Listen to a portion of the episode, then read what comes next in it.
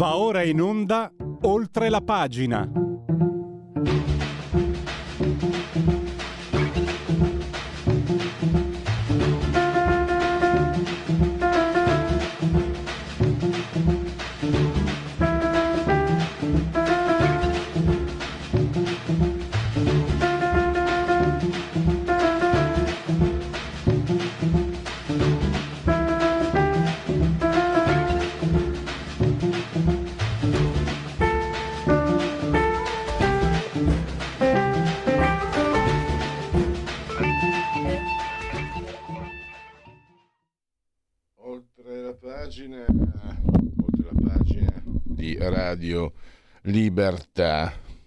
Siete simultanei con noi quando sono scoccate le 10.38 del mattino. Chi siamo noi?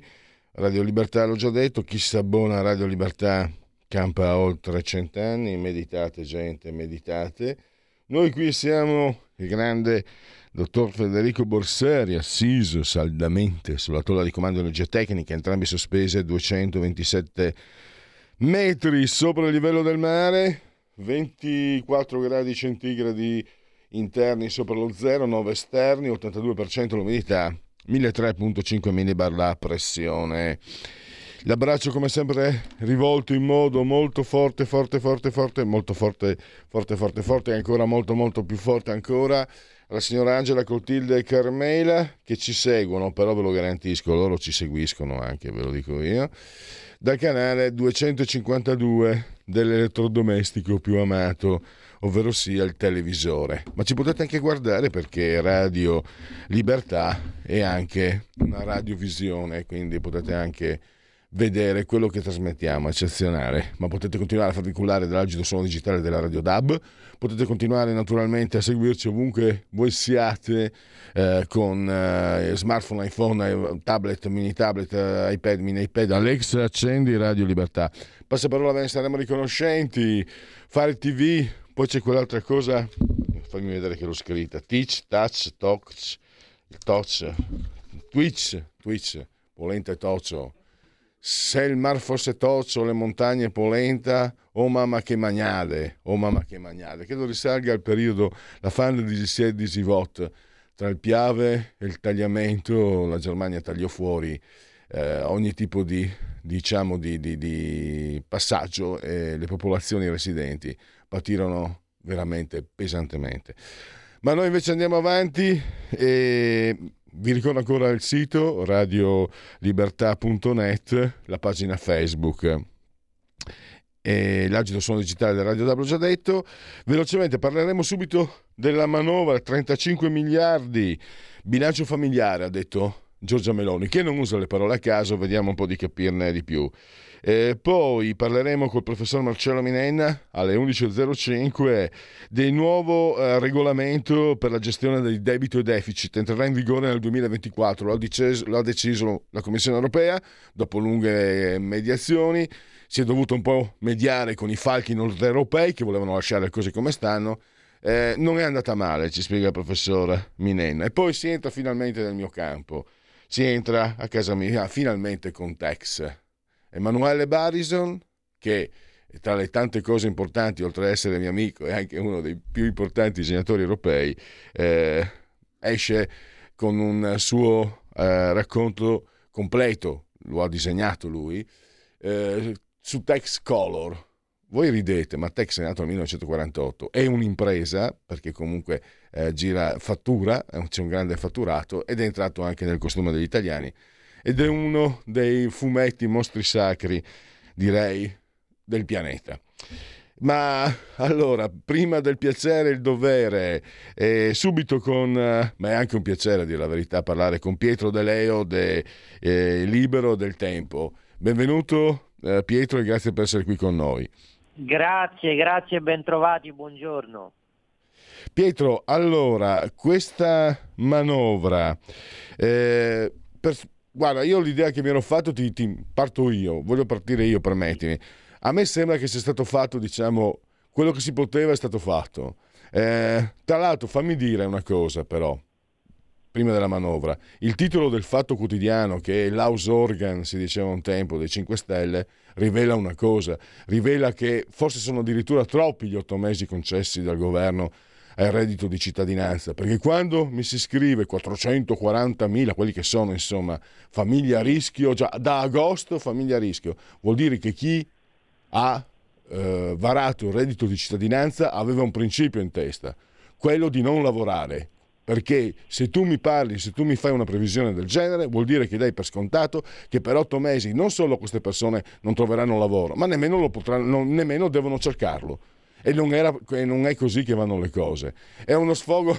Pietro, io e te abbiamo parlato altre volte del reddito di cittadinanza. Certo. So che gioco in casa e so che, che, che, che, condividi, però mi interessa molto anche una tua opinione eh, su questo aspetto. E poi sulla, sulla manovra in genere. Ieri anche sul reddito non a caso ne parlo con te, perché ieri hai intervistato una bellissima intervista col professor giuslavorista Ichino, Pietro Ichino. A te la parola. È, è, un tuo omonimo. E in parte anche no, mio. No, a te vero, la parola. Ma, ma, ma, è vero perché comunque eh, sembra che oramai anche gli stessi eh, incoraggiatori, tifosi del reddito abbiano fatto i conti con il fatto che eh, debba essere una mancetta imperitura, granitica e, eh, e, insuperabile. Come dici tu, se loro preventivano 400, eh, oltre 400.000 famiglie da agosto 2023 in miseria, vuol dire che mettono in conto che nessuna di loro in, nessuna di loro i componenti abbiano trovato lavoro. Allora, bisogna un attimo però provare a mettere in colonna in ordine le cose. Uno, non è che eh, si tolgono i sussidi a tutti, ma si va ad, una, ad uno smontaggio progressivo che prevede questo periodo cuscinetto del 2023 verso gli abili al lavoro, cioè verso chi può lavorare ma per una serie di motivi ancora non lavora.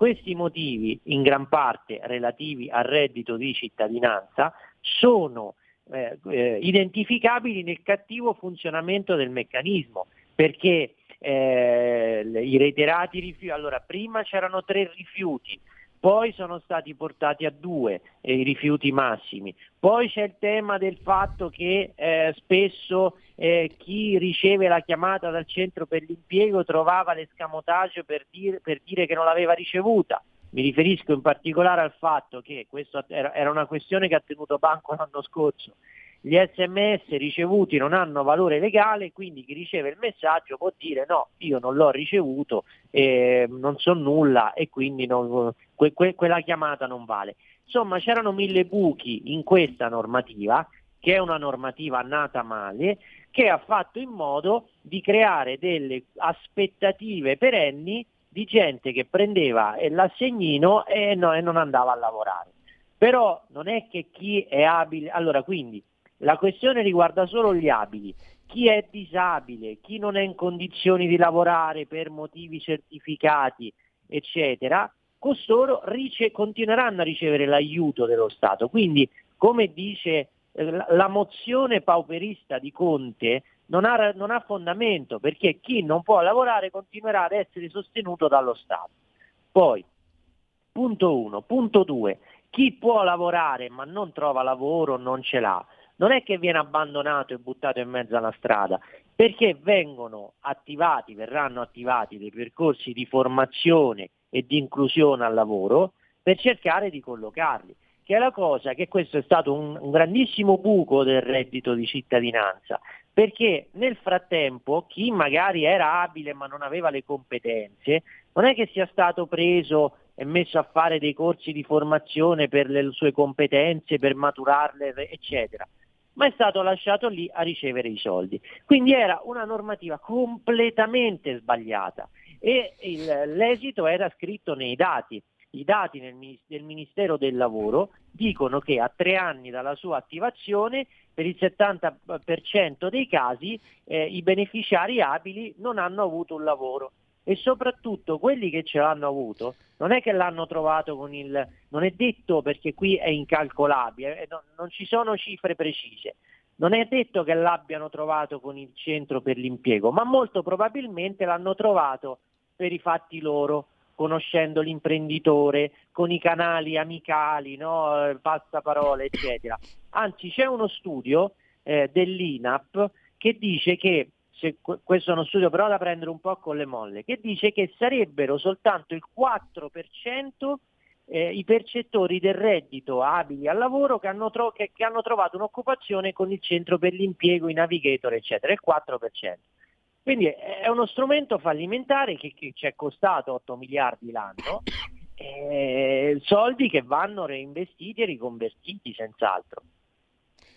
E un, altri punti mh, di questa eh, manovra, eh, la pensione, no? era un sì. tema molto delicato, credo, credo, sia una buona notizia che è stata sventata insomma, la, la, la Fornero in pratica, per dire in per sintesi, si potrà andare in pensione a 62 anni con 41 di contributi, però siamo realisti, non si può pensare di andare, non si può, sarebbe giusto, però tante cose non sono giuste nella vita, diciamo che eh, si, ci sono previsti diciamo, delle, una gradualizzazione, certo. però intanto sì, sì. posso dirti che parlando anche con altre persone, eh, Pietro, tu sei giovane, ma chi ha una certa età, l'idea magari se hai 59 anni, 57 anni, 56 anni, l'idea di lavorare fino a 62, l'idea di lavorare fino a 67 ti cambia parecchio l'orizzonte.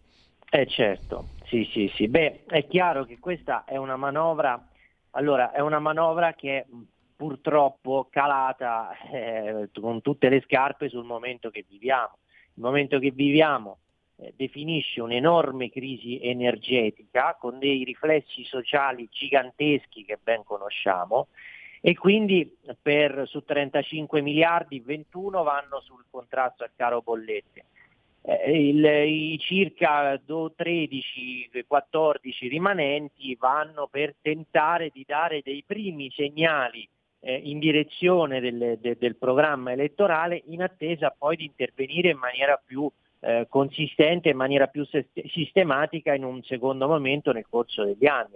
Eh, l'intervento sulle pensioni c'è questo, ehm, questa quota 103 41, 41, anni di contributi e 62 anni di età, con questo eh, requisito anagrafico si risparmiano 3 miliardi perché costa circa un miliardo, altrimenti ne sarebbero costati 4. E, mh, mm, poi sempre sulle pensioni c'è la, la rivalutazione eh, relativa mh, diciamo così, alla grande, a, al grande peso inflazionistico che si è abbattuto sulla società. Insomma, dei segnali ci sono, ci sono dei segnali sulla flat tax che viene estesa per le partite IVA dai 65.000 agli 85.000 euro di reddito.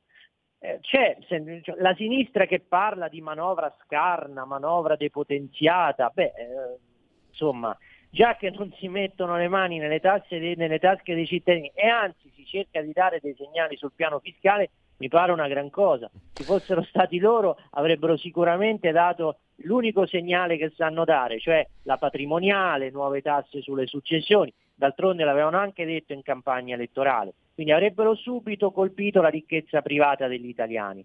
Questo è un governo che invece delle, delle legittime e giuste pulsioni di politica liberale, ma liberale in senso autentico, fondato sulla centralità della persona, della famiglia, del risparmio, e si muove di conseguenza. Insomma, non è una manovra miracolosa, ma non è neanche una manovra catastrofica, è una manovra con quello che si può fare.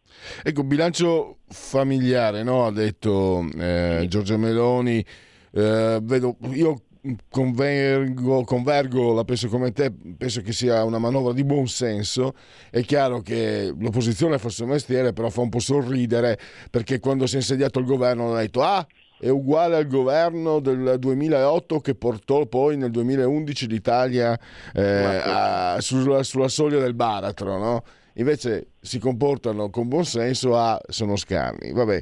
Secondo te, eh, per quello che è, una, è ancora presto, no? Perché bisogna anche eh, leggere, certo. approfondire. Eh, tu c'è qualcosa sul quale, dal quale ti, sul quale ti saresti aspettato di più? Ti ha sorpreso, per esempio, eh, comunque l'estensione, seppur le partite IVA, della flat tax alle 85.000 euro, eh, per quello che, che, arriva a me, eh, visto che non era sicura questa, non era così sicura, magari al di là di, di, delle dichiarazioni, è comunque un modo per rimettere, per rimettere in circolazione delle, delle liquidità, perché io lo ricordo sempre, un ascoltatore, mi ripeto, un anno fa circa, no? disse io sono un artigiano, con la flat tax del 2018 ho, mi sono comprato la macchina nuova e buttala via. Certo, certo, no, no, ma sicur- sicuramente è una, una, bella iniziativa, è un'iniziativa positiva, poi tra l'altro l'avevano detto in campagna elettorale, la flat tax fa parte del programma del centrodestra dal 2018, insomma è giusto e legittimo che si facciano delle, delle e delle mosse in questo senso. Ma adesso vediamo quello che sarà anche, come giustamente fai notare, il passaggio parlamentare. Eh, certo è che insomma io spero che ci siano man mano degli aiuti o quantomeno delle, delle ottiche di vantaggio eh, per eh, i vari luoghi che qui e là in Italia negli ultimi mesi sono stati colpiti dalle calamità, pensiamo alle alluvioni, eh, pensiamo anche ai terremoti, insomma mm, spero che ci siano per il prossimo anno degli strumenti in grado di sostenere quelle popolazioni, anche perché si rischiano veramente degli, degli spopolamenti di quei territori. Quindi vediamo se questo sembra ci siano dei segnali buoni, speriamo che insomma eh, si, si, si, agisca di conseguenza. Volevo aggiungere poi una, una, una postilla sul PD, perché eh, tutti gli strepiti, la, la, la, le, le, intenzioni velate o meno di andare in piazza, eh, in realtà eh, crollano di fronte al fatto che questa è una manovra che paradossalmente recepisce molte istanze che il PD aveva rivendicato in campagna elettorale, al di là della, de, della castroneria di alzare le tasse di successione. Però ad esempio loro chiedevano un taglio del cuneo fiscale e, real- e viene eh, confermato viene confermata e rifinanziata la riduzione eh, di due punti fino a 35 mila euro e eh, addirittura la riduzione di tre punti sotto i 20 mila euro di reddito. Eh, poi eh, ad esempio chiedevano maggiore flessibilità nell'accesso alla pensione e abbiamo la quota 103. Le, l'innalzamento delle pensioni minime e, que- e poi come abbiamo detto c'è una eh, rivalutazione al 120% rispetto all'inflazione. Poi il PD chiedeva sempre di rivedere la norma sugli extra profitti ed è stato fatto perché viene accantonato il criterio della base IVA che aveva aperto a contenziosi e fatto avere minori introiti. Insomma, si sono un'altra volta avvitati, mi pare, come, come accade sempre, un'altra volta hanno smentito se stessi per la pura ricerca demagogica e di attaccare, di colpire di strepitare e si contraddicono per l'ennesima volta. Un altro punto che mm, diciamo fa parte, eh, lo archiviamo a, nel reparto di promesse mantenute, le politiche sulla famiglia, eh, dice anche Giorgia Meloni, un miliardo e un miliardo e mezzo mi sembra, dice che è una cifra che in altre occasioni non è certo stata spesa a favore della famiglia. Ho visto anche c'è beh, l'assegno unico maggiorato del 50% per il primo anno del bambino. Si, sembra sembra un po' una cosa che fa sorridere, però il taglio sulla, sugli, dell'IVA sugli assorbenti e comunque i prodotti per la prima infanzia, certo. l'aumento dell'assegno ai disabili, no? perché qui eh, si dà il reddito di cittadinanza, ma i disabili invece devono arrangiarsi in Italia. Anche questo credo che un elettore di centrodestra, di qualsiasi schieramento di centrodestra, possa dirsi soddisfatto. Certo, eh, magari noi della Lega eh, aspettiamo di più sempre sulla flat tax, però è anche oggettivo che c'è, c'è un, un, quadro, anche dimenticavo poi, eh, la cifra, con le cifre ogni tanto non eh, sbaglio, però eh, parecchi miliardi, dopo ti dico quanti, sul, tar- sul, taglio sul caro bollette, voglio dire, e anche quello, certo. con quello che stiamo passando, anche quello è una, è una, cifra importante, 19 miliardi, ma potrei sbagliarmi, è comunque una cifra molto importante di questa manovra. Sì, beh, il complesso delle norme per fronteggiare il caro energia vanno sui 21 miliardi circa, poi ci sono varie, varie misure all'interno di quel blocco là, che è due terzi di fatto della manovra. Beh, comunque è una manovra in, per, per, molti aspetti, sull'aspetto dato alla priorità del, della crisi energetica e anche in continuità con, con, la politica di Draghi, se vogliamo. Quindi non si capisce per quale motivo la sinistra continua a eh, protestare. Appunto, secondo me la differenza è, è che di qua c'è l'aiuto alle famiglie, l'attenzione ai più deboli e ai disabili, ad esempio anche la social card no, che viene introdotta, mm, c'era mm, Forza Italia più Lega che quel blocco lì che invece voleva una determinazione di tipo diverso perché voleva zero IVA su pane, pasta e prodotti eh, di prima necessità, però insomma è, è stato un punto di caduta che si trova un po' a metà strada considerando che la coperta è corta. Insomma, mi pare una manovra molto fondata sulla persona e sull'impresa. Con la sinistra avremmo avuto sicuramente una patrimoniale, perché avrebbero detto dobbiamo far cassa, dobbiamo trovare i soldi, quindi avreste avuto sicuramente una patrimoniale. Poi anche un'altra questione che riguarda la, la pace fiscale, eh, anche lì, insomma, guarda, io ti dico una cosa, eh, sempre c'è un certo moralismo di sinistra vede dietro una cartella esattoriale un, evasore e non è così perché queste cartelle spesso nascono dalla farraginosità e della, dalla cervelloticità del nostro sistema burocratico fiscale. Noi abbiamo degli oneri fiscali complicatissimi. Tu pensa che, qui ho dei dati qua sotto, in Italia un imprenditore per adempiere a tutti gli oneri fiscali impiega 30 giorni lavorativi all'anno. In Francia se ne impiegano 17, in Spagna 18, in Germania 27 che è quello un po' più alto, ma non è comunque come quello italiano. E la media in area, in area euro è di 18 giorni.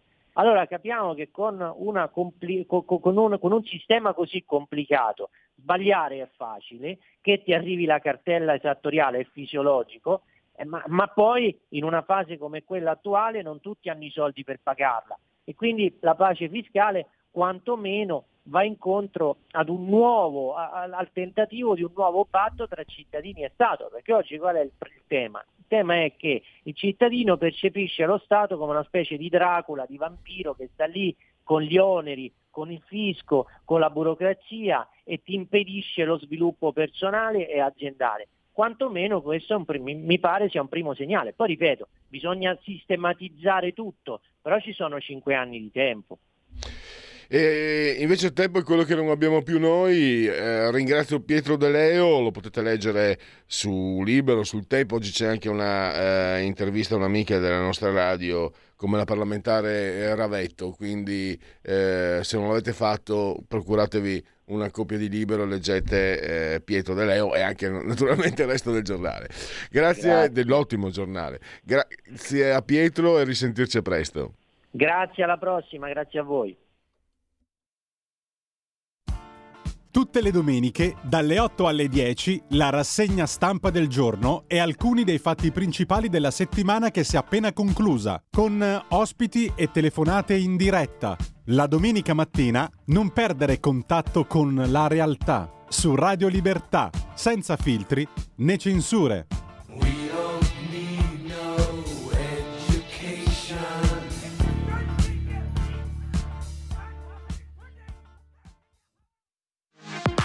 La tua radio è ascoltabile anche con la televisione in digitale. Sul telecomando della televisione digitale o del tuo ricevitore digitale puoi scegliere se vedere la TV o ascoltare la radio.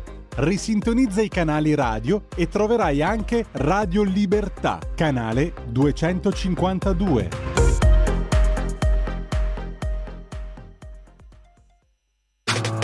Stai ascoltando Radio Libertà. La tua voce libera, senza filtri né censura. La tua radio.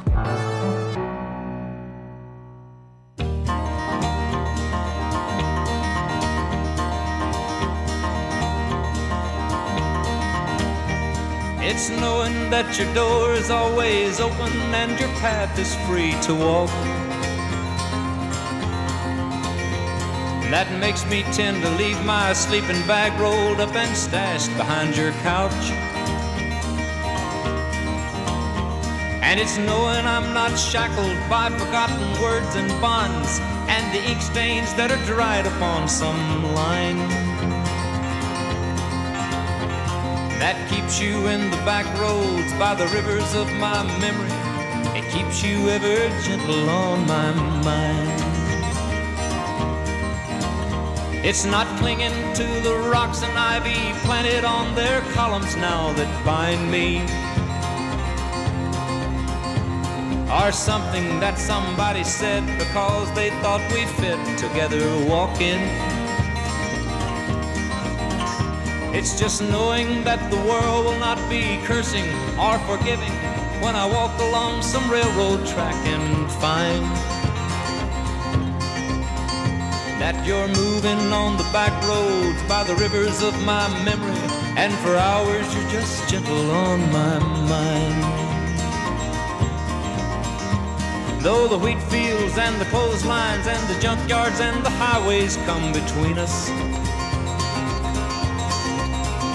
And some other woman's crying to her mother cause she turned and I was gone. I still might run in silence, tears of joy might stain my face, and a summer sun might burn me till I'm blind. But not to where I cannot see you walking on the back roads by the rivers flowing gentle on my mind. I dip my cup of soup back from a gurgling, crackling cauldron in some train yard. My beard a roughening coal pile and a dirty hat pulled low across my face. Through cupped hands round the tin can, I pretend to hold you to my breast and find that you're waiting from the back roads by the rivers of my memories, ever smiling, ever gentle on my mind.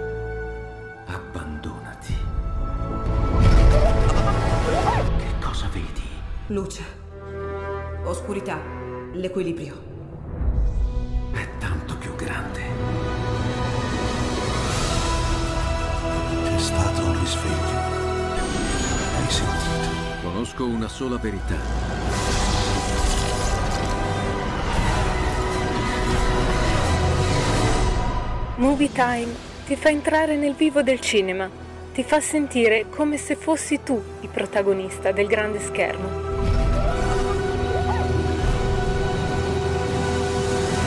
Ogni sabato dalle ore 16.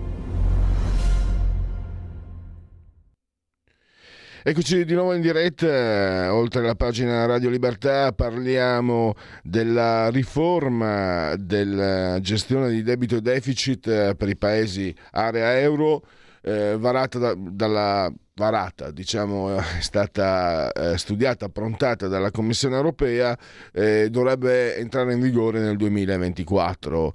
Eh, ne parliamo subito con il professor Marcello Minenna, che scrive su Sole 24 Ore e che recentemente ha anche assunto l'incarico di docente di econometria all'Università Telematica San Raffaele di Roma, quindi un altro importante incarico per lui. Benvenuto professore, grazie per aver accolto il nostro invito.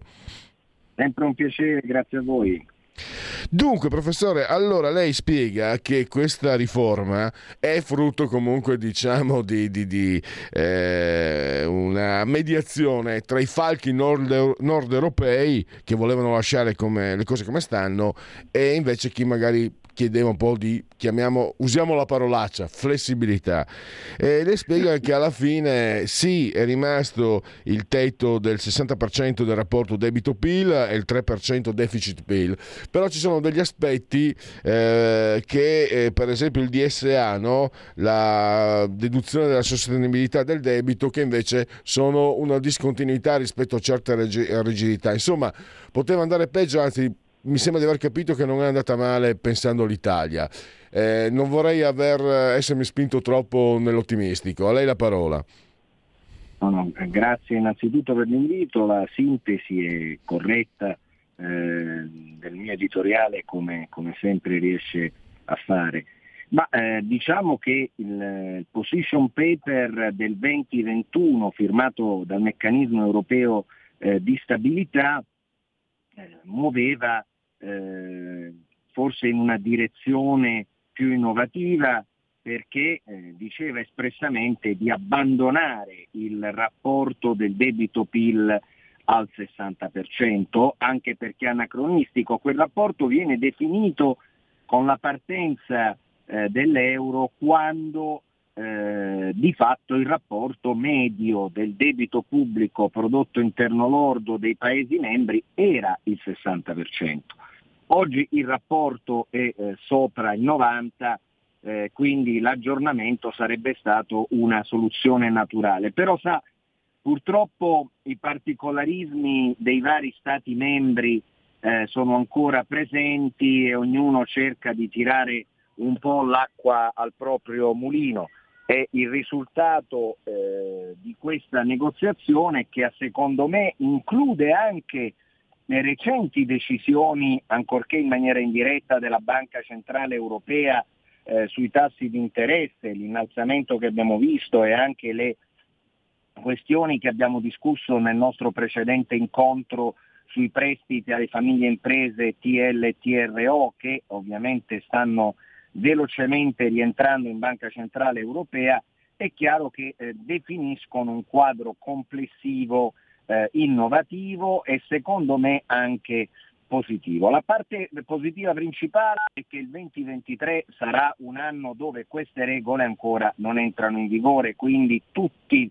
prendono atto della difficoltà eh, conseguente al conflitto eh, russo-ucraino e alla questione della crisi energetica che viene dopo la crisi pandemica, che viene dopo la grande crisi finanziaria e quindi eh, di garantire un margine di manovra ai nostri mh, governanti dal punto di vista della eh, spesa pubblica e della gestione eh, delle criticità. Per quanto riguarda le novità, beh, innanzitutto ricordiamo che le regole eh, del patto di stabilità non erano solo il 60% debito PIL e il 3% deficit PIL, ma c'erano altre due regole assai più invasive che erano quella del ventesimo di rientro e quella dell'output gap per il calcolo del deficit strutturale. Vediamolo insieme un attimo. La prima cosa diceva? Che se non sei al 60% del rapporto debito pubblico-PIL, ti diamo 20 anni è un percorso di rientro algebrico, definito, rigido e ovviamente insensato perché eh, non si può non tener conto delle situazioni eh, annuali che si verificano lungo questo percorso. E la seconda regola è quella che di fatto conosciamo bene noi tutti italiani, non ci ha mai consentito di spendere il 3% del rapporto deficit-PIL, perché era una regola che utilizzava un calcolo, ehm, si immagini, le cui funzioni statistiche risalgono agli anni 20 e 30 del secolo scorso, eh, di fatto, che sono le funzioni Cobb-Douglas, è la funzione di calcolo dell'output gap, cioè la differenza tra il PIL potenziale e quello effettivo, che sulla carta avrebbe dovuto creare margini di manovra superiori per la spesa rispetto al valore del 3%, ma nei fatti a causa di queste stime assolutamente eh, innanzitutto mh, eh, voglio dire poco eh, affidabili, ma che laddove sviluppate dagli euroburocrati erano molto diverse da quelle dell'Oxio, del Fondo Monetario o anche dei nostri istituti di ricerca, insomma, in estrema sintesi portavano quel 3% di deficit PIL a essere rettificato invece che a rialzo, visto il ciclo economico recessivo, a ribasso. E quindi noi non siamo mai riusciti a spendere più del 2,2, 2,3, talora del 2,5. E, e, tutte queste cose ovviamente ora sono messe in discussione. L'output gap non è il parametro di riferimento.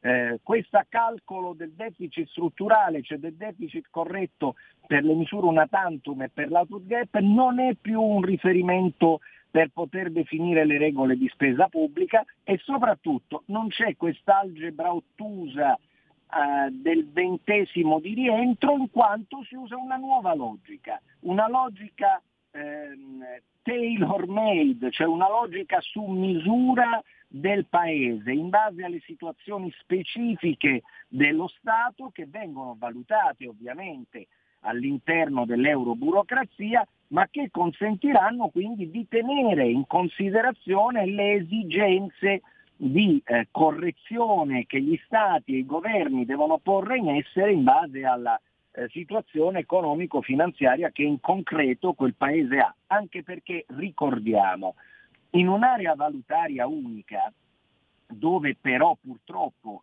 c'è solo la moneta come elemento unico, ma non la politica energetica, ma non la politica fiscale, non c'è un sistema di trasferimenti verso le zone più depresse, è evidente che la moneta unica genera un fenomeno gravitazionale di attrazione delle risorse verso le zone che sono più floride, che sono più eh, in condizioni economiche eh, diciamo, finanziarie positive. E quindi è ragionevole questa innovazione e eh, speriamo che sia un passo anche per una successiva maggiore ragionevolezza nello spirito del paper non della Banca d'Italia o di qualche autorità di studio italiana, ma del Fondo Salva Stati, dell'ISM, del Meccanismo Europeo di Stabilità che nel 2021 ha dichiarato illogico il limite del 60%. Infatti lei, eh, dottor Minen, parla anche della, spero che la pronuncia sia corretta, Golden Rule, cioè la possibilità di escludere determinate voci di spesa pubblica dal calcolo del deficit. Eh, diciamo che una clausola di questo genere eh, sarebbe stata gradita. Beh, ma non v'è dubbio, è stata bocciata questa idea, ma è eh, decisamente eh, risultato di un compromesso, non c'è un sostegno eh, tecnico economico né micro né macro su questa decisione. Se io eh, realizzo un investimento strutturale a beneficio della logistica di un paese, per esempio, che fa parte dell'Unione Europea, ma perché quella eh, spesa che avvantaggia tutta l'Unione non deve essere estromessa eh, dai calcoli. È evidente che anche qui purtroppo ci sono stati questi eh, ragionamenti. Guardi, il, il, tema è che ancora oggi se non si riesce ad avere su difesa, energia, salute pubblica, eh, i settori eh, strategici una visione eh, convergente, e auspichiamo che questo avvenga presto sull'energia perché la crisi energetica ci insegna che c'è bisogno di un acquirente unico, di un centro di acquisto forte nei confronti degli stati erogatori dell'energia, a maggior ragione se questi stati sono stati dove ci sono dei deficit democratici palesi, beh è evidente che poi prevalgono particolarismi, per cui l'Olanda si tiene ben stretto il suo mercato eh, energetico dei derivati con il TTF, mm, la Norvegia eh, si guarda bene da adattare la sua politica di prezzo dell'energia alla situazione eh, concreta eh, presente. Germania fa la sua trattativa autonoma anche in termini di politica fiscale stanziando soldi in bilancio per le proprie criticità. La Francia eh, non va in sinergia con l'Italia sul tema dei migranti. Insomma, la lista è lunga. Eh, però io credo che eh, questo passaggio di trovare soluzioni eh, funzionali a seguire le esigenze del singolo paese è un importante passo in avanti perché apre un ulteriore spazio negoziale, spazi che al momento erano solo nel consiglio direttivo della BCE. Sì, come spiega lei, anche ha ribadito, insomma, abbiamo questa... Eh questo atteggiamento di, di, di, concessione che comunque è, di tipo ex ante, cioè eh, siamo elastici, riassumo, riepilogo, per capire anche un po' eh, quali sono aspetti, li ha già spiegati, ma volevo ribadire. Mi sembra che allora, nel momento di stringere gli accordi tra singolo Stato e Commissione europea, adesso ci sono dei margini di eh, elasticità che prima non c'erano rimane la rigidità nel momento in cui questi accordi sono stati stabiliti, tu non li puoi, eh, non li puoi aggirare, non puoi aggirare lo sforamento di spesa, rischi di, di arrivare alla procedura di infrazione e lei spiega anche che è uno stimolo comunque a far bene eh, anche il PNRR e eh, lo scudo antispread, perché se sfori la spesa non puoi accedere no, a, a, queste risorse. Non v'è, dubbio, non v'è dubbio, il fatto che comunque ci siano delle soluzioni eh, di regolamentazione eh, tali per cui viene incentivato un comportamento virtuoso sulla spesa, ma insomma questo sta da Sandir che è giusto, è una regola, mi verrebbe dire, del buon padre di famiglia eh, che eh, ai suoi figli rammenta che quella è la coperta e quindi bisogna scegliere come spendere meglio i soldi. Questo mi sembra più che ragionevole. Ecco. Voglio concludere, professore, ne approfitto della sua presenza con una riflessione eh, molto di, eh, grossolana mia, però credo l'argomento è di rimente perché proprio preparandomi mh, su quello che lei ha scritto, eccetera, così sono sorte delle riflessioni spontanee.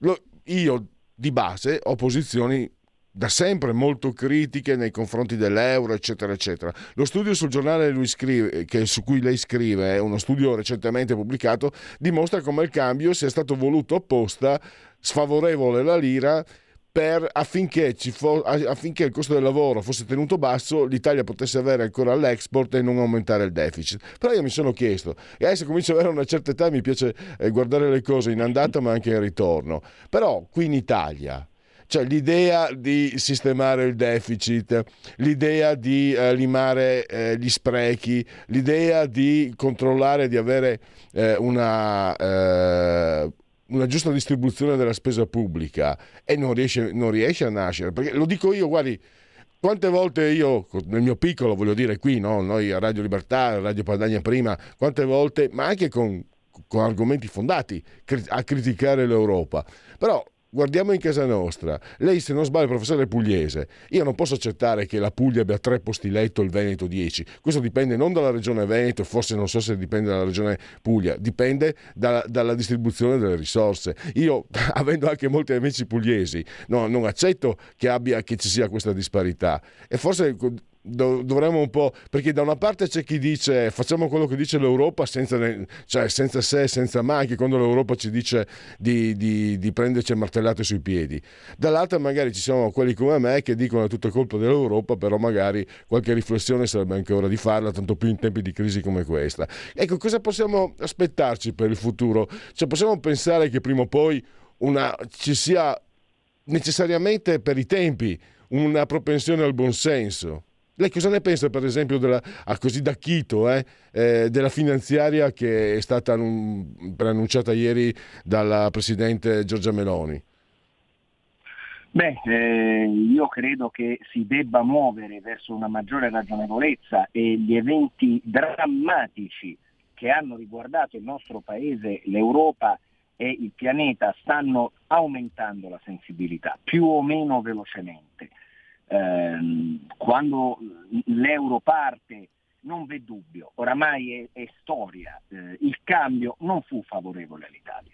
Eh, il motivo però fu che ci fu una, una sorta di accordo tra le righe, eh, non siglato ma nei fatti avviato.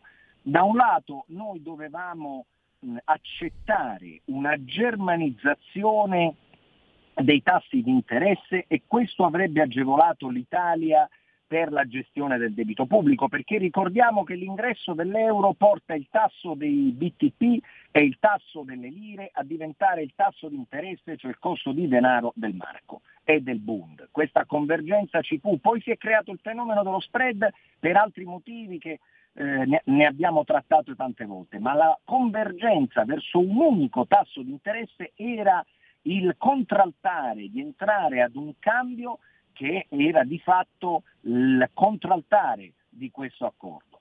Noi da un lato avevamo la germanizzazione del tasso di interesse e la Germania otteneva l'italianizzazione del tasso di cambio che ovviamente consentiva alla Germania di mantenere una sua importante politica mercantilistica tutta lanciata verso l'export. In sostanza noi rinunciavamo a un po' di competitività nella manifattura per guadagnare di competitività nella gestione del debito pubblico. Questo è quello che è successo. Poi purtroppo la crisi finanziaria, l'incapacità di fare convergenza, i particolarismi degli Stati membri hanno portato a regole, a una eh, serie di regole eh, comunitarie su debito, deficit, eh, su rischi, che hanno portato alla frammentazione dei rischi, il fenomeno dello spread le criticità che ancora oggi ben conosciamo perché il nostro debito pubblico non ha il costo del debito del debito pubblico tedesco, ancorché la valuta sia la stessa.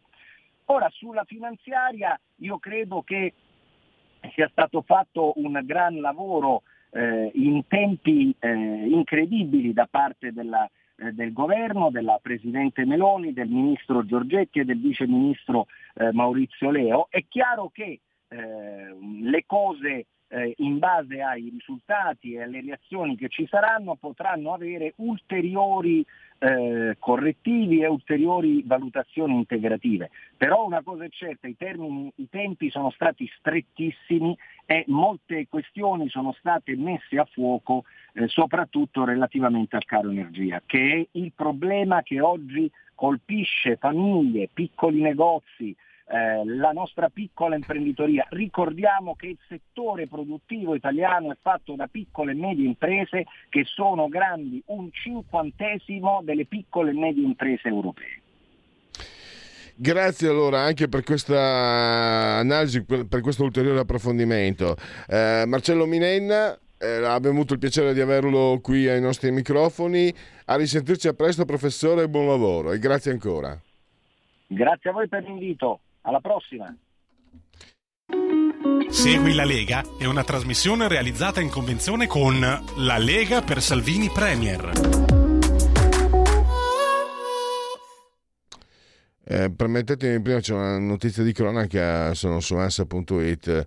Esplosione a Gerusalemme, un sedicenne morto e 31 feriti. È uno studente di un collegio rabbinico e un ragazzo di origine canadese morto questa mattina nell'attentato. Una delle esplosioni si è verificata nei pressi di una fermata di autobus, in quel momento molto affollato. È elevato lo stato di allerta in città. La Jihad islamica parla di operazioni eroiche.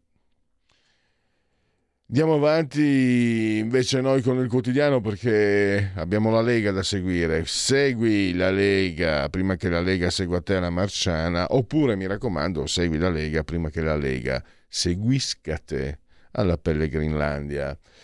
Molte cose si possono fare su questo sito, il sito naturalmente ha questo link uh, legaonline.it, si scrive legaonline.it Potete scrivervi, ve lo ricordo sempre, si versano 10 euro, lo si può fare anche tramite PayPal o PayPal o PayPal, non viene la necessità che siate iscritti a PayPal, PayPal o PayPal, quello che è importante è poi il codice fiscale e gli altri dati richiesti e quindi vi verrà la cosa piacevole, è recapitata la magione, la tessera Lega Salvini Premier. E questo può essere un importante passaggio per dare una forma a quelle che sono le vostre eh, attitudini, speranze, eh, ritorno indietro di tanti anni, quando l'ho fatto io, soprattutto quando sei più giovane ovviamente, ideali, speranze e anche il desiderio, anche gli orsi desiderano ogni tanto condividere la caverna. E, e quindi la Lega, ma io non posso parlare perché sono di parte, la Lega è un'ottima occasione ed è, c'è anche un'ottima occasione per aiutarla tramite il 2 per 1000. Sono soldi che tanto lo Stato vi prende, quindi se volete indirizzarli verso qualcosa che voi condividete, in questo caso un partito politico, e non solo con tutto quel che concerne un, attimo, un partito politico, eh, noi Radio Libertà che, che cosa siamo? e mi sembra che appunto l'attività di questa emittente sia anche eh,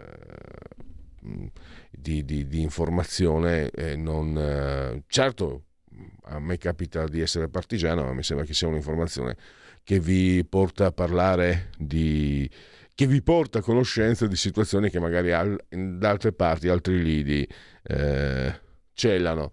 E quindi D43 è molto semplice, tante parole per niente, direbbero tanto a ciacolare per niente. D43 basta, basta la, la, sigla, D di Domodossola, la 4 volte matematica, 3 il numero perfetto.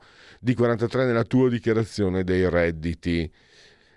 E una scelta libera che non ti costa nulla. E adesso andiamo a Zinaviodi.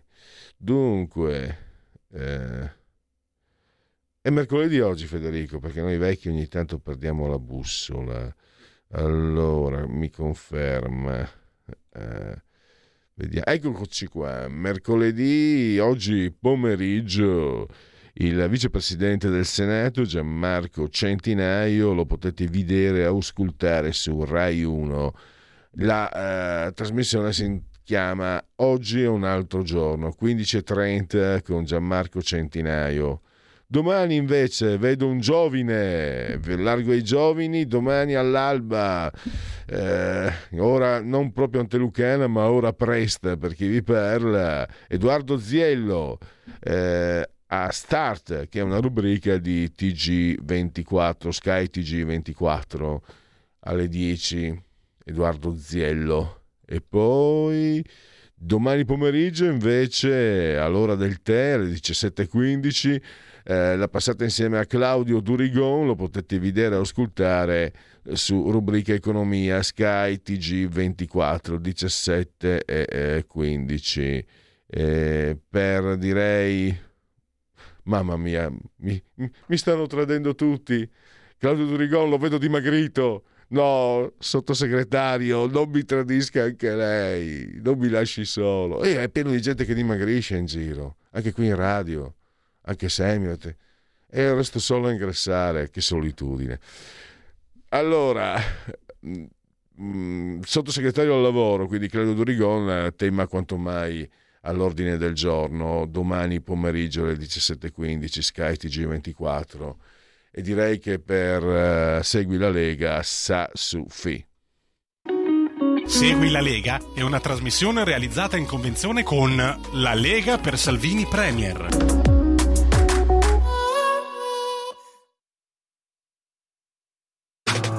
Stai ascoltando Radio Libertà. La tua voce libera, senza filtri né censura. La tua radio.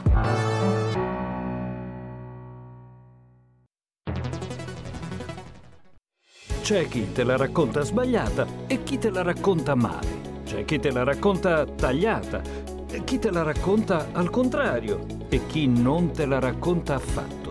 QDS te la racconta giusta Ogni giorno la tua terra, il suo presente, le sue attese, la sua volontà di rinascita. Leggi, abbonati, scegli il quotidiano di Sicilia. L'informazione giusta per crescere insieme.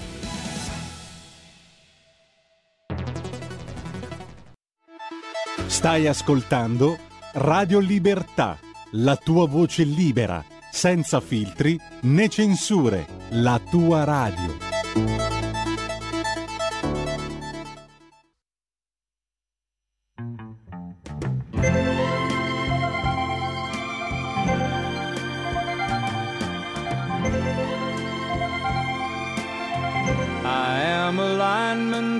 The county. And I drive the main road searching in the sun for another overload. I hear you singing in the wire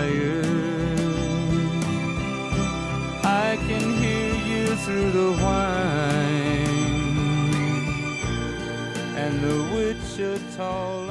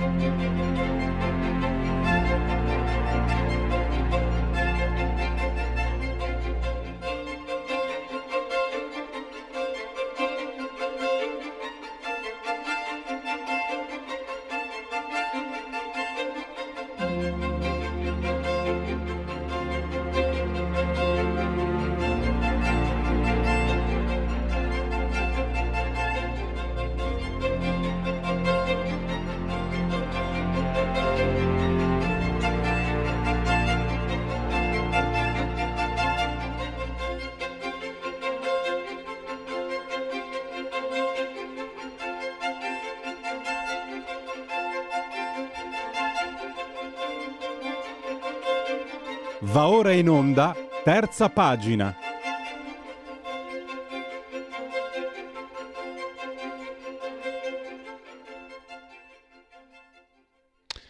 Finalmente con Tex, finalmente con Tex per Emanuele Barison, domani l'appuntamento in tutte le edicole, anche online con Tex Color. C'è un episodio eh, disegnato, Il Sicario, sceneggiato e scritto da Antonio Zamberletti, completamente disegnato da eh, Emanuele Barison, che abbiamo al telefono. Benvenuto Emanuele, grazie per aver accettato il nostro invito. Eccomi qua, buongiorno a tutti. Eccomi. Allora, Emanuele, eh, è un io credo forse sia il momento apicale della tua carriera questo, perché Tex, insomma, non, anche chi non segue i fumetti sa, sa, chi è, è un fenomeno di costume, nato nel 48, eh, che, non so se è il personaggio dei fumetti più longevo della storia del fumetto, se non lo è è là in cima comunque. E noi ragazzini della Pordenone degli anni 70, eh, insomma, che, che andavamo, non so se ti ricordi il mercato di, di, Santa Rossa davanti al Cinema Verdi del, del fumetti usati, certo, eccetera. Certo, certo. Ecco, per, per, noi, ecco, per me parlare con uh, un disegnatore di Tex, per quanto io e te ci, ci, conosca, è emozionante perché Tex è Tex. Cos'è per te? Ricordiamo perché io certe volte do per scontato tutta la tua carriera, inizi negli anni Ottanta, Alex il Britanno, poi con François Cortegiani che è, è sceneggiatore per, eh, per, alcune storie di Topolino, poi per la serie Yakuza che ti lancia sul mercato europeo, hai disegnato anche episodi di Lazarus Led. La, la, tua pluriventennale esperienza con Diabolic, ne abbiamo parlato spesso, poi hai cominciato con la Bonelli anni fa, con, uh, con Zagor, il personaggio del cuore per noi e Tex, personaggio eccellente. Di più, di più. E per giunta è anche il personaggio creato da Aurelio Galeppini, che è, è, è nel mito per noi appassionati di fumetti, ma un mito assoluto. E poi per un riconosciuto maestro assoluto, so che tu l'hai sempre ammirato come Giovanni Ticci, quindi sinceramente è talmente bravo Giovanni Ticci che noi lettori certe volte fa dimenticare che lui eh, sulla, pagina, sulla, pagina, di carta in realtà ci fornisce delle scene di film, ci fa vedere delle scene da film, solo che ce le fa vedere che, che noi le possiamo sfogliare, è geniale. Ecco, scusami, quando, quando parlo di fumetto sì. mi lasci andare, ma eh, devi parlare tu, a te la parola, che sei tu, sei tu ma... il protagonista.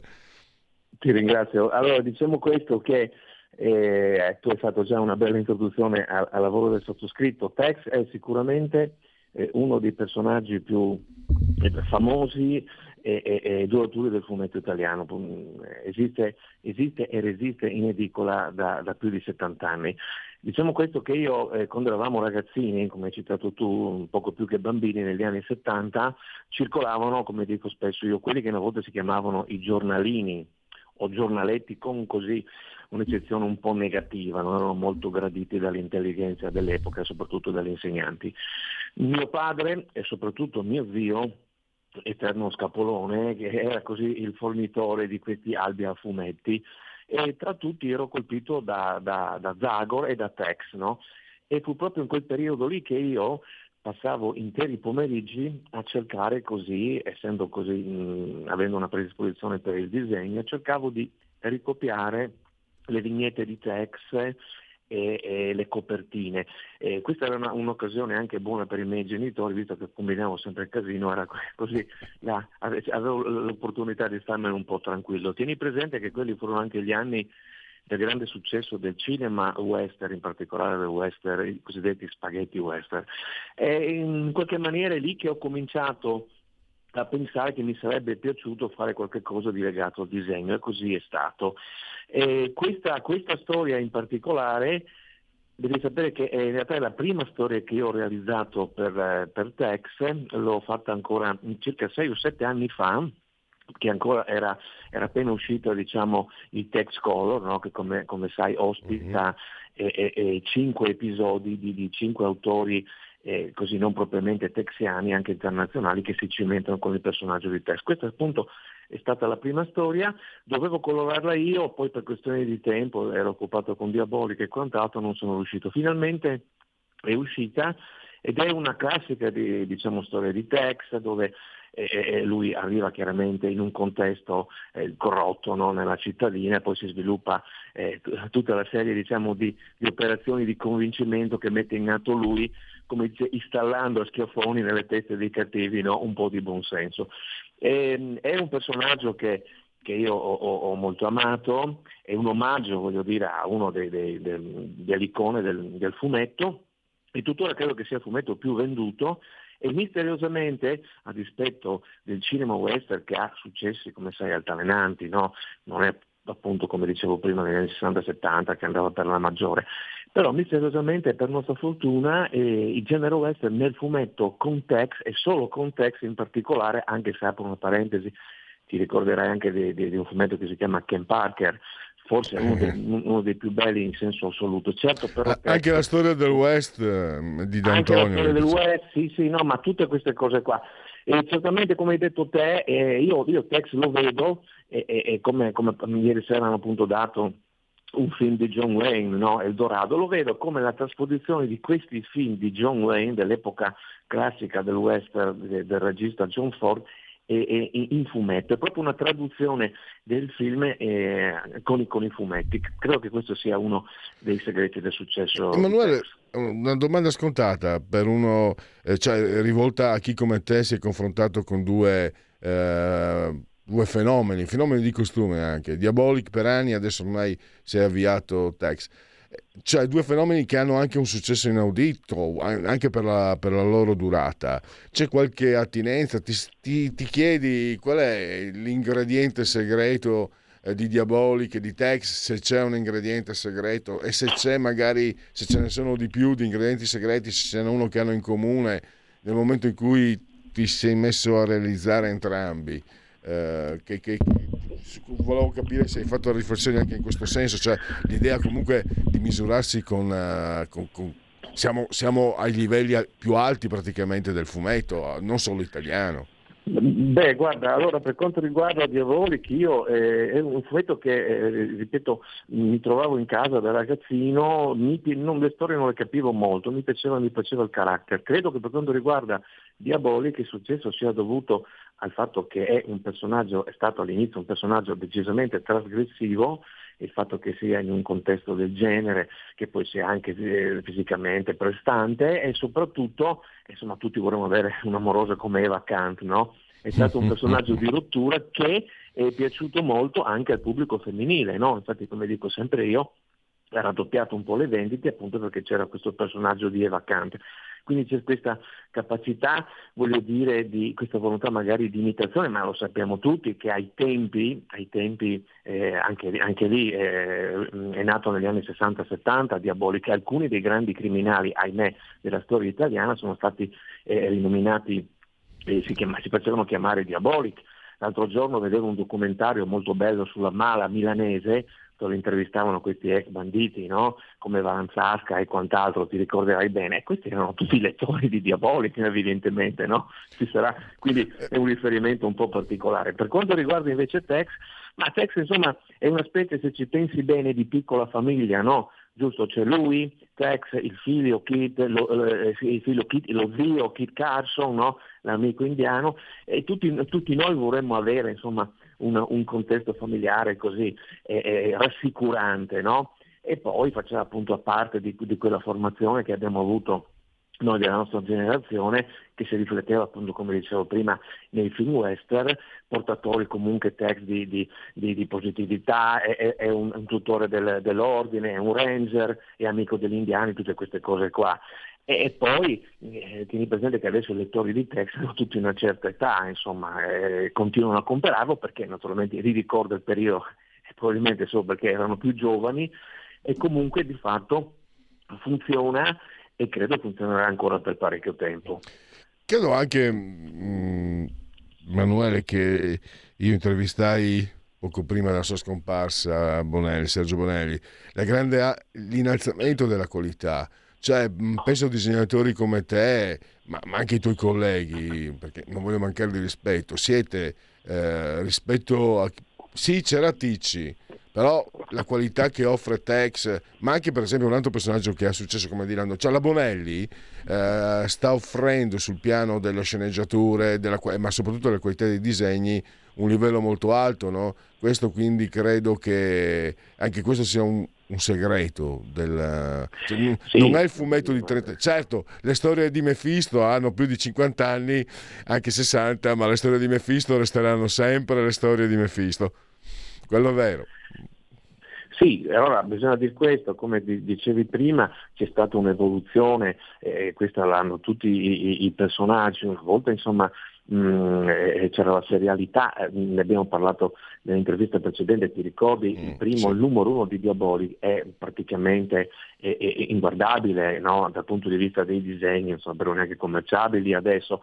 Eh, c'è stata un'evoluzione da parte sia dei testi che degli autori dei disegni, tu prima hai citato il grandissimo, il grandissimo Ticci, ma è proprio, mh, mm, ti dirò proprio il dettaglio è questo, io ho iniziato a appassionarmi a, a Tex, che comunque girava a casa mia, insomma io lo leggevo, vedevo, ma quando è stato proprio un Natale degli anni, primi anni 60, primi anni, eh, primi anni 70, scuso, fine anni 60, non mi ricordo, che e lo zio mi regalò un pacchettino, no? un pacchettino regalo dove c'erano 3-4 numeri di text e, e, uno in particolare, mi ricordo, sulle piste del nord, disegnato da Tici. Io mi resi conto subito, essendo appassionato di disegno, che, stava, che stavo guardando un disegno di, di un altro livello, cioè era veramente un altro livello, dici. era proprio una traduzione, come, dice, come, dicevi prima tu, di un film a fumetti, i caratteristici erano perfetti, gli indiani erano veramente degli indiani, non erano dei personaggi semplicemente con la piuma in testa, per spiegare. Quindi c'è stato da lì in poi una, una, una scuola di, di, di, di, disegnatori che sono cresciuti a livello eh, fino ad arrivare ad oggi a, a, dove vediamo in edicola un text, non tutti chiaramente anche perché c'è una grande foliazione, sono degli speciali, quindi non tutti i disegnatori, alcuni fanno un lavoro professionale, basta, poi ci sono gli artisti veri e propri appunto come, come Ticci, come Villa, come Corrado Mastantuono e, e, e Carnevale e molti altri, che danno quel tocco in più a un personaggio che giustamente anche fa parte della, della storia eh, eh, culturale italiana, questo vale anche per Zagor. Eh. Certo.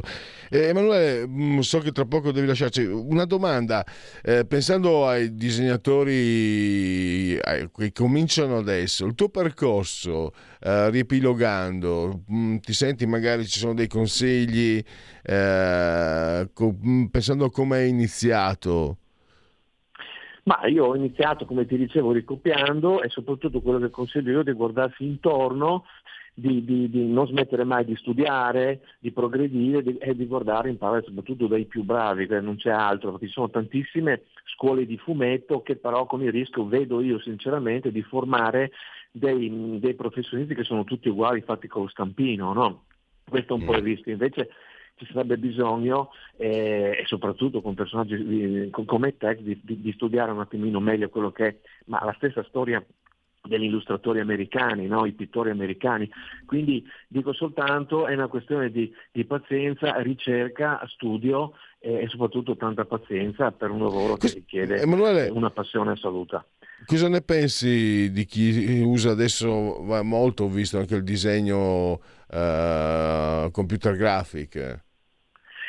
Ma io non amo molto il computer, lo, lo, dico, lo dico sempre che mi piace proprio disegnare sulla carta, ho un cattivo rapporto con, con, tutte queste cose tecnologiche, anche se le uso soprattutto quando lavoro con la pubblicità, queste cose qui. No, per me il, il disegnare text o Zagor è mettermi lì sulla carta e questo è una cosa che mi rilassa, mi piace e, e, e appunto le, esposizioni che abbiamo qui al parco sono tutte fatte di... Ah, di scusa, mi stavo dimenticando, domani a Villa di Parco Galvani, PAF, il Palazzo Arte Fumetto a Pordenone, davvero una cosa bellissima. Eh, Emanuele è stato uno dei protagonisti, degli artefici, ve lo ricordo, eh, da domani c'è la mostra proprio dei disegni di Emanuele. Volevo chiederti, eh, scusami, ma si parla anche di particolari tecnici. Rispetto ai nostri tempi, a me sembra però che ormai da anni eh, il supporto a colori, il colore nei fumetti Bonelli eh, sia eh, sinceramente bello, cioè adesso sì si possa pensare a una produzione a colori.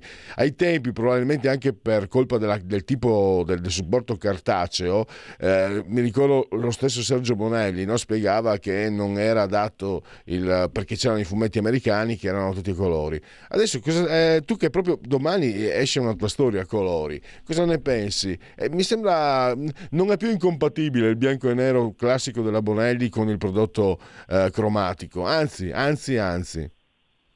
Sì, beh, allora bisogna sempre eh, distinguere, chiaro, una volta eh, eh, il colore era piatto, adesso un po' si è tutto evoluto e c'è un colore anche autoriale e, come ti ripeto questa storia qua è stata nel cassetto per parecchio tempo perché non trovavamo l'editore la redazione non trovava e io non approvavo appunto i colori, io non avevo tempo per farla, però e, e adesso è cambiato un po' tutto, abbiamo trovato dei buoni coloriti, io stesso qui in mostra ho un paio di vignette tratte da questa storia che mi sono colorato da solo e il colore fa, diventa parte naturalmente integrante di alcuni, alcuni, alcune serie che fanno la Bonelli cartonati come no, alla francese di text che sono a colori, ormai Sai, il discorso era questo di Bonelli, allora una cosa è fare gli albetti all'americana, hai presente all'uomo ragno, sono 20 pagine alla fine, quante sono? Al massimo 25. Mm. Altra cosa è fare una storia di Tex, da, da, da un albo è, sono 114 tavole, con la serie e tutto, poi diventa veramente un problema anche dal punto di vista dell'impegno. Certo le cose sono evolute, i copertinisti sono sempre più bravi ed è giusto che sia così, ormai ha un taglio molto autoriale Tex, che ripeto assieme a Diabolic e Zago sono tra i fumetti più, più, più longevi e anche diciamo, di, di maggior successo.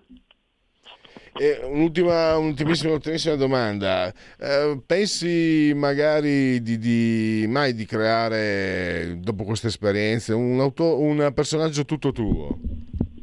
Ma sì, eh, ci sono così sempre, ci rincorriamo sempre, o con Moreno Burattini o con altri eh, barbieri, altri scrittori della Bonelli, ci sono delle idee soprattutto per un mercato non italiano di fare una serie western un po' più alla Tarantino, mi spiego, con tematiche un po' più hard, eccetera, eccetera. Ci sono delle, che ho anche inviato, mi pare la volta scorsa, delle immagini, no?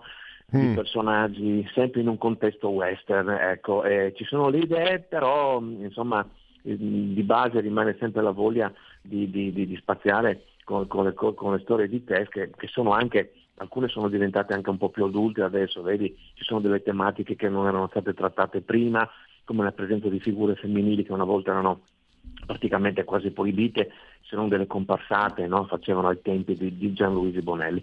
Ci sono varie idee, adesso vediamo insomma, finché ci sono i lettori insomma, de, di fumetti, certo adesso e, e, non si fanno più le milionate di copie degli anni 70, no? Però insomma eh, ancora come si diceva eh, Tex regge in edicola e questo è quello che conta.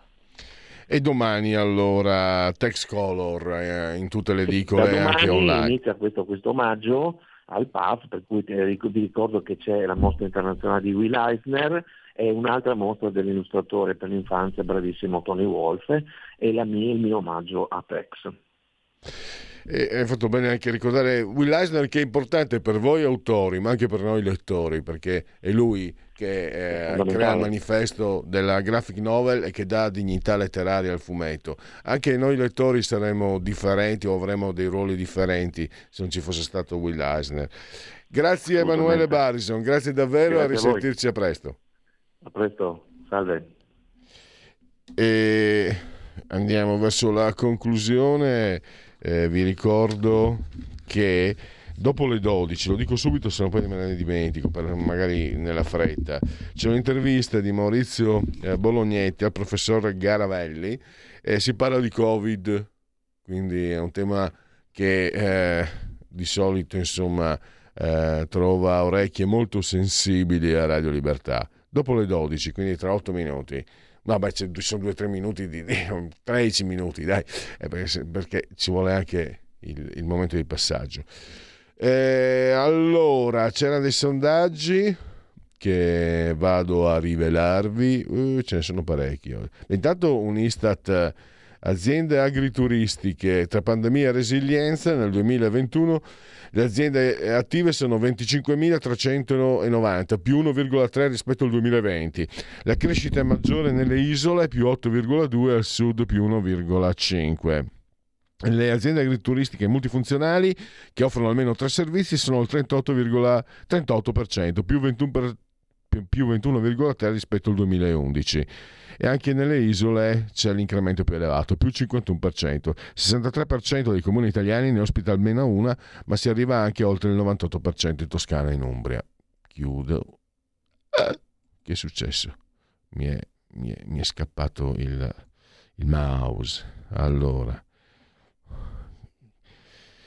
Questo è un sondaggio realizzato da EMG, committente RAI, eh, intenzione di voto Fratelli d'Italia 28,8 5 Stelle 18,1 PD 16,5 Lega 8,8 eh, Calenda 7,5 Forza Italia 6,9 fiducia nel governo Meloni 18 molto abbastanza 28 quindi eh, 28 30, 46 quindi positivi 46 negativi 43 e non sa l'11 il, chi sarebbe il miglior segretario del PD? Bonaccini 33, Eli Schlein 18, dai di più, di più, dovete farmi la segretaria del PD, Eli. fateci sognare, elettori del PD, fateci sognare. Dario Nardella 14, Paolo De Micheli 12, la voterei subito, Andrea Orlando 8, ma lei sì la voterei subito, se fosse un, un elettore del PD eh, da elettore della Lega spero tanto in Irish Lane. E poi Matteo Ricci non mi viene in mente chi sia. Eh, il governo parla, il cartello esattoriale abbiamo visto che è fino a 1000 euro, eh, giusto per il 37, non giusto per il 33, non risponde il 30. L'inflazione, ehm, il governo dovrebbe aumentare i soldi in busta paga, è stato fatto, c'è il del taglio del cuneo fiscale, eh, non ne abbiamo parlato con Pietro Deleo, non abbiamo fatto in tempo, e poi tagliare le tasse sul lavoro, appunto il 48. Eh, il taglio del reddito di cittadinanza lo vuole il 34%, il taglio del cuneo fiscale il 20%, revisione del sistema eh, pensionistico 11%, super bonus 10%, flat tax 6%, non risponde 19%. Chiudiamo. E quanta roba che c'è qua. Poi, allora, scusate apro subito. Eh, questo Piepoli, Rai News 24 il committente, eh, la linea del governo Meloni molto dunque eh, 39 positivo e addirittura 51 negativo. Eh, fiducia nei ministri, Tajani 48, Giorgetti 47, Nordio 44, Crosetto 41, San Giuliano 40, Alberti Casellati Vindalmar 40, Schillaci 39, Urso 38, Locatelli, la nostra Alessandra Locatelli, ministro alla disabilità 38. E poi intenzione di voto Fratelli d'Italia 28,5, Lega 8,5, Forza Italia 7, PD 18, eh, 5 Stelle 17, Calenda 8,5. Allora, sono in drio come la coda del mus, si dice. Demos e Demetra, committente Repubblica allora, dopo le ultime elezioni serve un nuovo congresso, si parla di PD 24, è un partito che deve essere rifondato 41, è un partito che ha concluso il proprio percorso 34. Eh, le primarie le vuole il 47% eh, più aperte, il 21 le vuole con le stesse regole, eh, invece non le vuole il 23. I segretari Bonaccini 32, Schlein qui si, si va più in basso 8%, Letta 5, Draghi 4, Conte 3, Conte, Zingaretti 3, chiudo. Poi ancora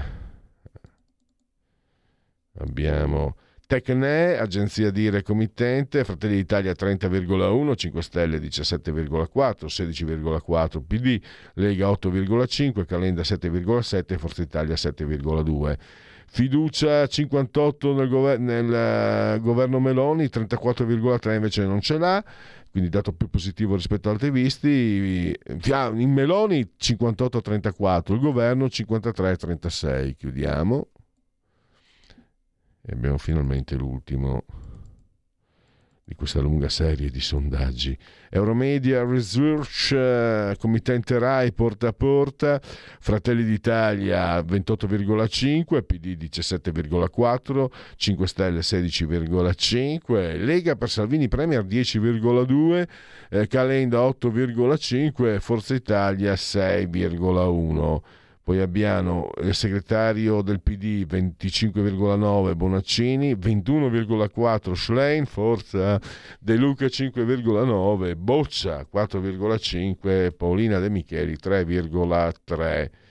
Eh, poi chi diventerà il nuovo segretario invece questa è una, è una previsione 47,3 Bonaccini, Schlein 10, De Luca 6 e beh, possiamo anche chiudere con eh, la versione unplugged, prima o poi torneremo alla sigla per genetriaci, commemorazioni ricorrenze e tipi sinistri, guardatelo qua, guardatelo. Io lo ricordo, eh, la cognata di questo signore, eh, che era presidente di una delle cooperative, delle due cooperative, l'altra era la, la, la suocera, 4.400 euro al mese pigliava. Poi, siccome la, la, la Coop era praticamente fallita, si è tagliata lo stipendio, 4.000 euro.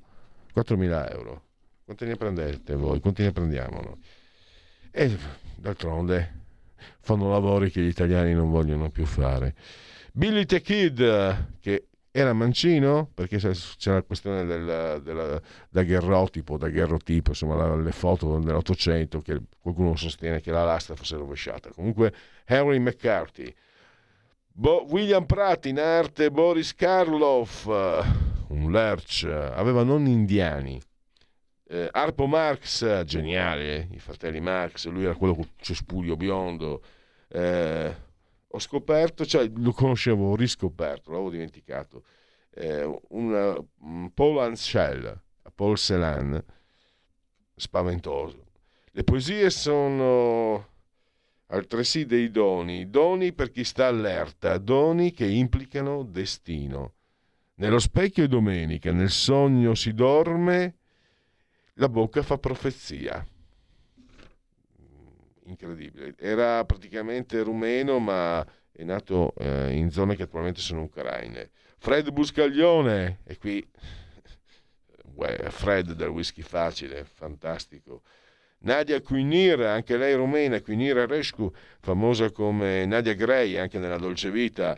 Eh, quando c'era la Formula 1 con Mario Poltronieri, indimenticabile eh, Franco Sparanero, Franco Nero, mai girato uno spot pubblicitario, eh, famosa la sua relazione, la sua, eh, si sono lasciati, sposati, ripresi con la trombona, Vanessa Redgrave, Vincent Crochon, figlio d'arte, Vincent Cassel, un mito, visto che ci le mondiali di calcio, Byron Moreno, lo, voglia, lo, vorremmo sempre ad arbitrare la Juve e anche l'Italia, ma anche la Juve possibilmente. Eh, basta così, abbiamo chiuso, vi ho detto Bolognetti, Maurizio Bolognetti, si parla di Covid, ringrazio come sempre il grande Federico Dottor Borsari, suo autore del comando Saldamento e Regia Tecnica, grazie a tutti voi per aver scelto anche oggi Radio Libertà. Eh.